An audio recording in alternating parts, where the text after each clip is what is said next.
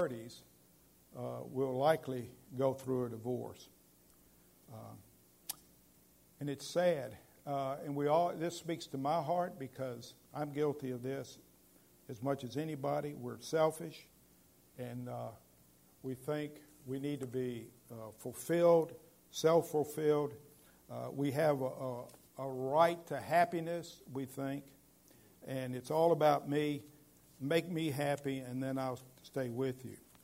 But what does God have to say about all of this? That's the important question. Uh, let me just ask you a question, too.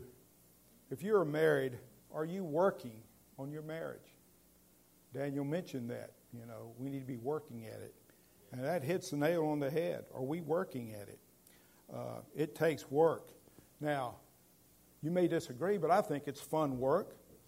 Uh, it may not be fun at times, but it is an enjoyable time, and uh, it, it, is, it is not painful like digging ditches or putting down this floor. But, uh,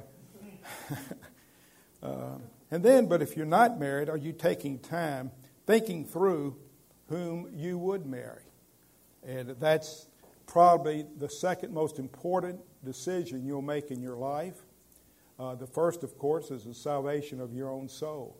But then, who you marry, and then thirdly, of course, would be your profession. But in the context here, we see that Jesus has left Galilee and he's gone into Judea. This was Herod's uh, area. And the crowds are coming and he teaches them, it says. And uh, he keeps on teaching. And we need to be like Jesus. We need to not be discouraged, but keep teaching. Uh, those that we come in contact, you may not be a preacher, but you can sure tell people about God's Word and the truth of God's Word. And uh, he did that. And he kept on doing it till he was crucified. We see the combatants in verse 2. It says that some Pharisees came to him. Now, do they come to learn? Absolutely not. Uh, they came not to, to listen, but to trap, to trick, to discredit, uh, to get as much evidence against him as they could. And it says that they tested him or tempted him. It's the same word that Satan uh, used when he tested or tempted Jesus in Mark chapter chapter one. So this is uh, a bad thing that they were doing. Uh, they had one general question, which was Is it lawful for a man to divorce his wife? And we find in uh, Matthew 19, verse 3, it says, Some Pharisees came to Jesus testing him and asking, Is it lawful for a man to divorce his wife for any reason at all? So this is uh, Mark leaves this out, but, Jesus, uh, uh, but Matthew adds this for any reason, at, uh, for any cause. And again, divorce was uh, a controversial topic then, as it is today. And but they wanted to catch him. they wanted him to possibly contradict Moses, maybe to contradict himself in his past teachings uh, also to agree with the popular practice to get divorced for anything. And so they were, they were out to, to trick him. And there were two uh, rabbinical uh, teachings at this uh, time that the rabbis taught. There were two schools of thought, and uh, they stemmed from this passage in Deut- Deuteronomy chapter 24 and verse 1. When, when a man, ta- this is Moses, of course, when a man takes a wife and marries her, and it happens that she finds no favor in his eyes because he has found some indecency in her, and he writes her a certificate of divorce and puts it in her hand and sends her out from his house. And so the two schools of thought was uh, that uh, uh, adultery was the main reason here. That was the Shammai, uh, the Rabbi Shammai, and then Hillel said, no, this was for any reason at all. You could divorce her for any reason at all. And so, of course, the, the school of thought you would, you would take would be the last one, which would be uh, for any reason at all, which the Pharisees, of course, love to do. And when I say any reason at all, it was uh, if she didn't cook very well, these, uh, if she talked to men on the street, uh, if she was disrespectful to her in laws, and uh, uh, if the man found another woman uh, that was more beautiful than his wife, he could divorce her. And it sounds like uh, what faith today that, that's so prevalent. The Islamic faith does it not. And so, but this is uh, a problem that's existed for a long, long time, this, this whole era of marriage and divorce. It was uh, more common, I think, than it is even today. Jerome writes about a man marrying his 24th wife, and uh, she was marrying her 21st husband. That beats Elizabeth Taylor, I think. I don't. And uh, but so this is a, this is a, a problem that we've had for a long time. The clarification of their thinking in verses three through five. Uh, of course, uh, Jesus used questions uh, to answer questions many times. When they would try to trick him, he would turn the cannons back on them, and he does that here. And he says, "What in, in verse three? What does Moses command you?" In the verse four, the Pharisees say, uh, "Moses permitted a man." And uh, Jesus in verse five clarifies uh, he says, It was because your hearts were hard that Moses wrote that commandment. It, was, it was because you had sinful hearts uh, in that time and that you didn't think very much of women. And, uh, and so let's, let's bear that in mind that uh, Moses was for the permanency of marriage. Okay, he was not against that. Uh, it was because of the hardness of their hearts. You know, my dad had a sign over uh, his stove, which uh, we're going to leave up. And uh, the, the sign says concerning uh, man and woman, he says, God first made man, then he had a better idea. Women said, Amen. And I don't disagree with that at all, let me tell you. Uh, but there's some humor in that, and yet uh, there's a lot of truth in that because our love should be that great for our, for our wives. Uh, but uh,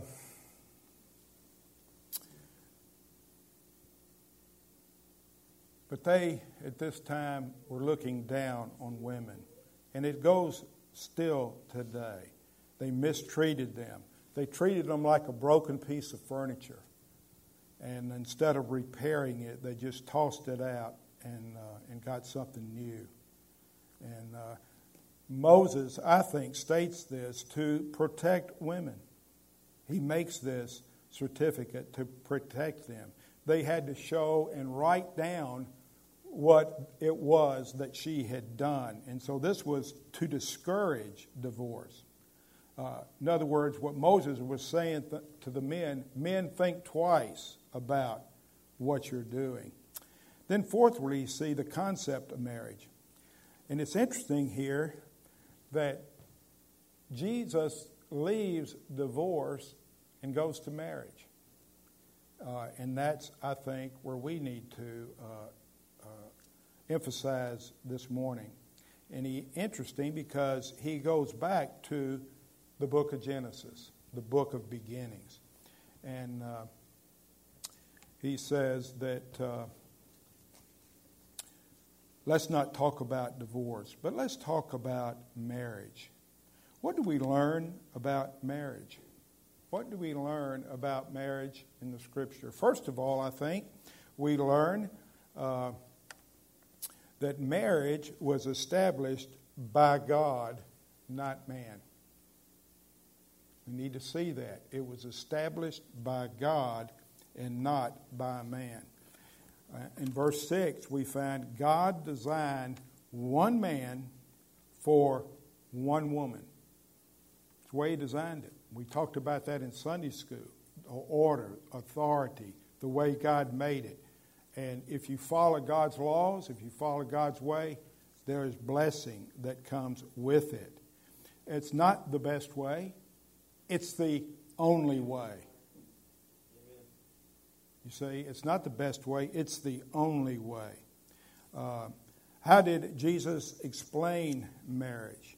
It says, first, he created them male and female, not male and male. Not Adam and Steve, but Adam and Eve. There is no room for homosexuality. It is a sin that is condemned in the Scripture, and there will be severe judgment that will come down upon it.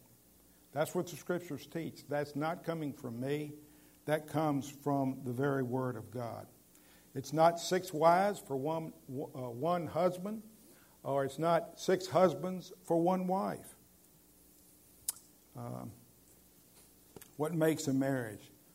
What does it take to make a marriage? It's interesting, Jesus tells us very clearly in verse 7. And it's leaving, cleaving, and weaving from verse 7. Uh, and that's the key to a good marriage. It's interesting that this statement that's, that's uh, for this cause a man shall leave his father and mother, shall cleave to his wife, and they shall become one flesh is found four places in Scripture. That makes it pretty important. It's found in Genesis 2:24. It's found in Matthew 19:5, Mark 10, 7 and 8, in Ephesians 5:31 that Daniel read from this morning. That's how important it is. Paul even brings it up as being of extreme importance. Uh, it's a br- blueprint, you might say, for a good marriage.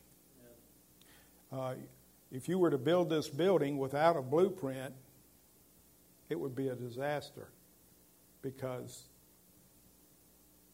you've got to have a blueprint to build a building. Imagine building a skyscraper without all the dimensions and where the bathrooms are and everything laid out. Well, that's what God has done here in the Scripture for marriage, to have uh, a happy marriage. And uh, just like you have to work to put this floor down, you've got to work on a marriage. Now, again, it's more fun than laying, the, it should be more fun than laying down this floor. Although I have to admit, we have a good time, don't we? Yeah. Giving each other a hard time and and uh, and what have you. But uh, we, it's something we work at. First thing that we need to have is commitment. It says to leave your parents. To leave your parents. What does that mean? To leave your parents. That is, your relationship to your parents must be radically changed. Now, I know this is somewhat basic, but uh, it's that important. It means you establish an adult relationship with your parents. It means that you must be more concerned about your mate's ideas and opinions than those of your parents. It means you must not be slavishly uh, dependent on your parents. You must eliminate any bad attitudes towards your parents. In other words, you need to get rid of your bitterness that you might have against your in laws. And a lot of times we'll call them outlaws uh, because that's the way people think of them. But we need to get rid of that uh, to have a happy marriage. Uh, stop trying to change your mate simply because your parents do not like him or her the way they are. It means that you make the husband and wife relationship your primary human relationship. You know, it's sad. I have known couples who had friends where they had a closer relationship than with their own wife or husband. And that's sad, brothers and sisters. It's sad. And it only leads to disaster. Then, secondly, we see not only to leave, but also to cleave, he says here. Cleaving means a gluing together, is what the Greek says, a commitment of the will. That's what to cleave means. A lot of people have the idea, well, if it, if it doesn't work out, we can always get a divorce. But they forget the vows that they take or they should have taken for better, for worse, for richer, for poor, for sickness and health, until death do us part. Now, I'm not saying, again, I'm not throwing stones because uh, these uh, things happen to us in life, and it could, uh, could happen to any of us. Okay, so I'm not uh, setting myself up here as one who has all this together. And uh, but anyway, God says, No, that is not the way I planned it. It's not for any reason I can get a divorce. He says, I planned marriage to be a permanent relationship. I want the husband and the wife to cleave together, to weave together, to become one together. And that's what he's saying here in Mark to these Pharisees. Mark chapter 10. A good marriage is based uh, more on commitment than feeling. You know, there's some days you just don't feel like you love your mate, or you may not have feelings towards him or her. And, uh, but it's based on commitment more than feeling. We find in Malachi chapter 2, this is how important this marriage covenant, this vow is. Yet you say, for what reason? Because the Lord has been a witness between you and the wife of your youth, against whom you have dealt treacherously, though she is your companion and your wife by covenant. That's how strong it is. That's how God looks at it. He says, I hate divorce. It's that severe. Uh, it's an irrevocable covenant or contract to which we are bound. Uh, and so, when people get married, they promise that, will, will, that they will be faithful to each other uh, regardless of what happens. The wife promises something like this that she will be faithful even if the husband is afflicted with bulges, baldness, bunions, and bifocals. I mean, that's a, that's a stretch, I think, now. Even if he loses his health, his wealth, his job, his charm, even if someone more exciting comes along. The, the husband promises to be faithful, even if the wife loses her beauty and appeal, even if she is not as neat and tidy or as submissive, submissive as he would like her to be, even if she does not satisfy his sexual desires completely, even if she spends money foolishly and is a terrible cook. That's pretty strong, is it not? And I think that applies to every one of us. Janine's not perfect, and I'm certainly not perfect. Now, I have to say, though, she is a great cook. Matter, you know, anyway, we won't go there, but, but I have a friend, a dear friend, and um, I won't mention the names, but his wife has had cancer for seven years. They've been to MD Anderson and and now the cancer has, has gone into her brain, and uh, she's on her deathbed. But she's become very violent. And she's, she's scratching him. He has big claw marks on him. Uh, she hits him. She threatens to kill him. And he stays with her. That man will have crowns in heaven. He has been faithful beyond belief.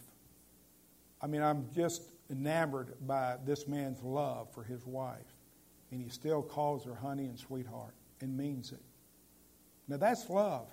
I don't care what you say, that is love.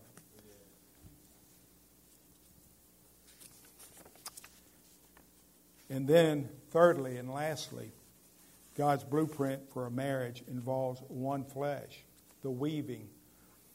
Uh, and that's, of course, oneness. Weaving is communion. And, of course, this in, involves the physical aspect of it, uh, but not, not all of it. But remember, in Hebrews 13:4 it says marriage is to be held in honor among all and the marriage bed is to be undefiled for fornicators and adulterers God will judge. That's pretty strong language.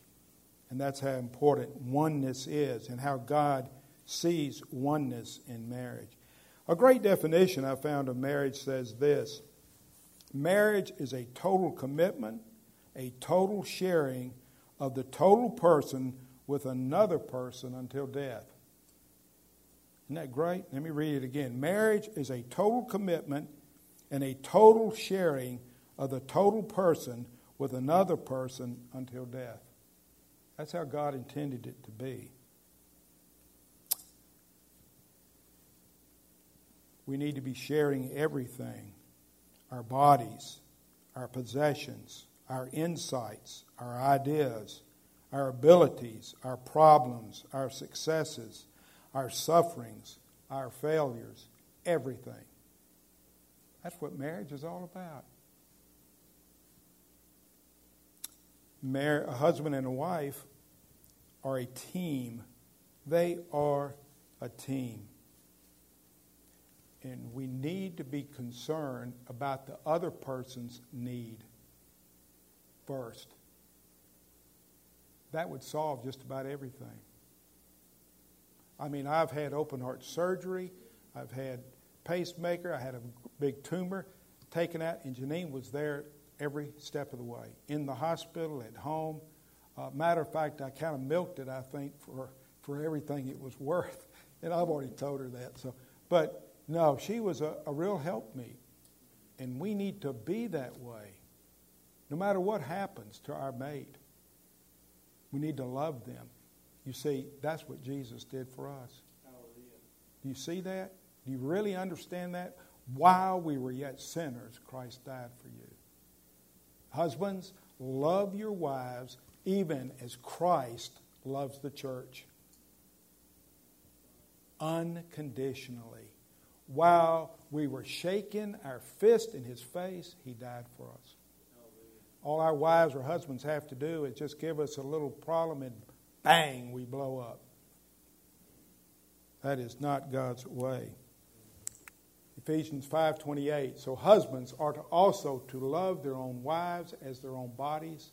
He who loves his own wife loves himself.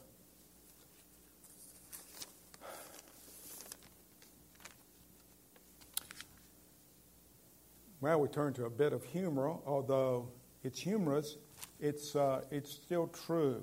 I think, I know it's been true in my life. And this is very convicting to me. And uh, I hope it's convicting to you. But I'll, I hope we don't just find it convicting and then go, go on and, and continue as we are. See, that's the danger. You hear God's word and you say, Boy, that's true of me, but then you, you don't change. And that's hypocrisy. You know, that's a great message. I'm not going to do any of it, but boy, it's a great message. Anyway, this is seven reaction, seven reactions of a husband to a wife that has a cold for seven years. And this is a response for each year that she has it. The first year, sugar dumpling. I'm worried about my honey bun. You've got a bad cold. You must go to the hospital and good, get good rest. I'll bring you all kinds of sweets for, you, for my sweetie while you're there, and flowers too. That's the first year. Second year of marriage. Listen, darling, I don't like the sound of that cough. Go to bed, please. I'm calling the doctor. Third year. Maybe you better lay down. Nothing like a little rest. I'll bring you some soup. Fourth year. Look, be sensible, dear. After you feed the kids and get the dishes washed, you better hit the sack. Fifth year. Why don't you get yourself a couple of aspirins? Sixth year. If you would just take some cough medicine and stop barking like a dog, please, you're keeping me awake. Seventh year. Stop sneezing and cover your mouth before I get pneumonia. I hope you can see the progression. Now, after being married 40 years, do, we, do you not struggle with this, or is it just me? You know, when we were dating, wow, I mean, you do anything. That's true. I won't mention that on this is on tape. I won't. but yes, I do. I do. So. Uh,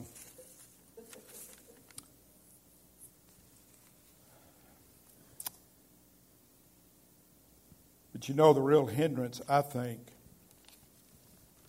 to our marriages, and I know it is, is sin itself. Amen. The hindrance to the achievement of oneness is our sinfulness. And it began with Adam and Eve. When they sinned, they tried to what? Cover up. Do we not do the same thing? We justify it, we cover it up, uh, it's your fault, not my fault. Uh, that's what we do.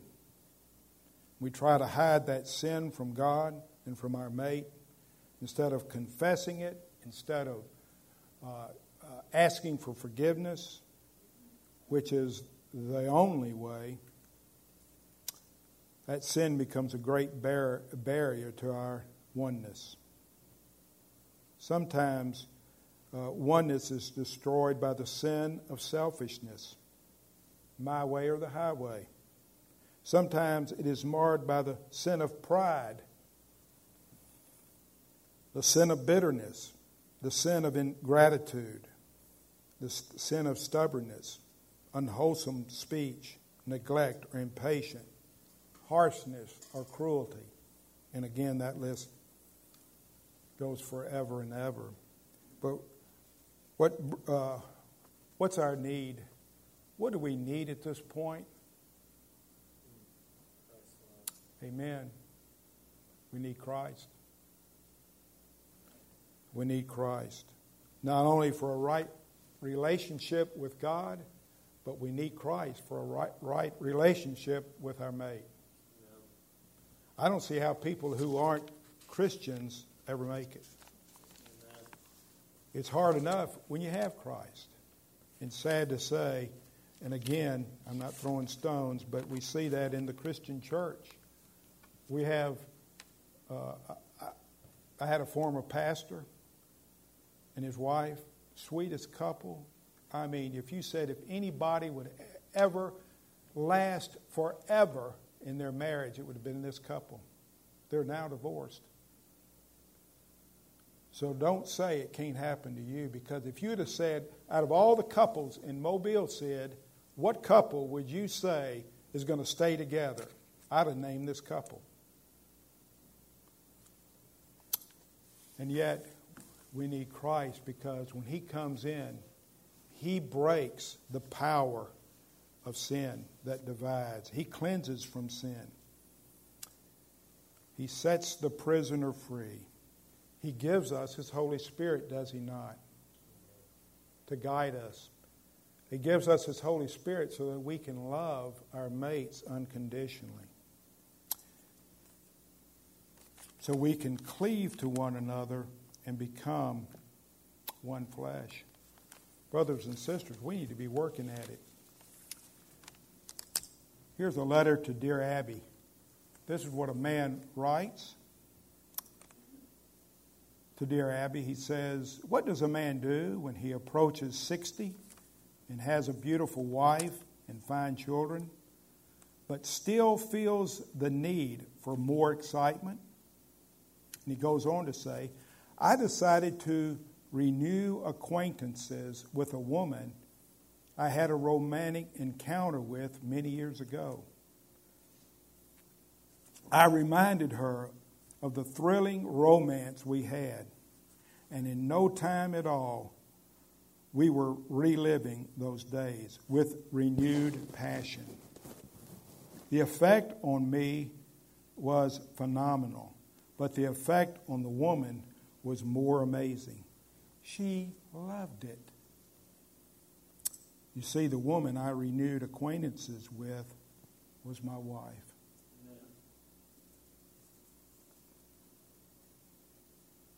That's working at it. Men, when was the last time you wrapped your arms around your wife and told her you loved her?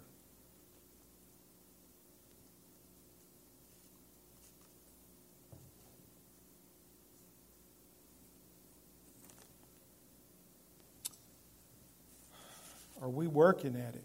Are we working at our marriages and our relationships with one another?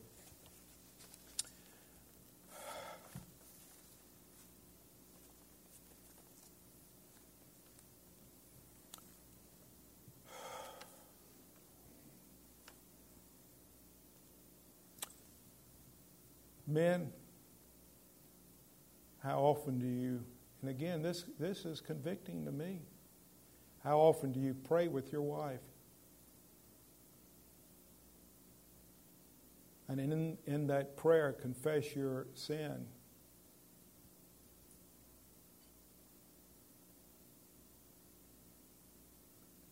And in that prayer, just thank God for her, praying for her embracing her, encouraging her. Women need our affection. Do you not? Do you not? I think you do. They say one in 500 marriages break up when couples are praying with each other. Now, the good news, and that is we have a perfect husband, and his name is Jesus.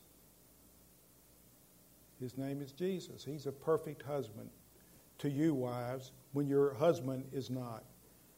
And that's why we need to keep our eyes fixed on him and not our husbands, or husbands on your wives to fulfill all your needs and to make you happy. That is not love. Love, unconditional love, is making her or him happy regardless of whether they make you happy or not. Love is giving 100%, expecting nothing in return. That's what Jesus did for us, our husband. He gave 100% expecting nothing in return. He died for us while we were yet sinners. Isn't that amazing love? Do you think you can love your mate that way? I think you can, but it's going to take some work. And it's going to take encouraging. And it's going to take saying, Sweetheart, I love you. Let's get at it. Amen. Let's pray. Father, Lord, how convicting this is. And Lord, because I know how I fail in so many of these areas. Uh, Lord, help us. Uh, Lord, even right now, I would pray if there's someone here who has an area or, or something that they need to repent of concerning their marriage, that you would work in them right now to do that, to call upon you, to take that away, to give you, to give them uh, the power to be obedient to you, but out of love, not of guilt,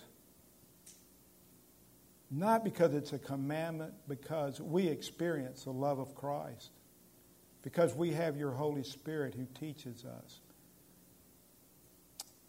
Oh Lord, give us grace. In Jesus' name, amen.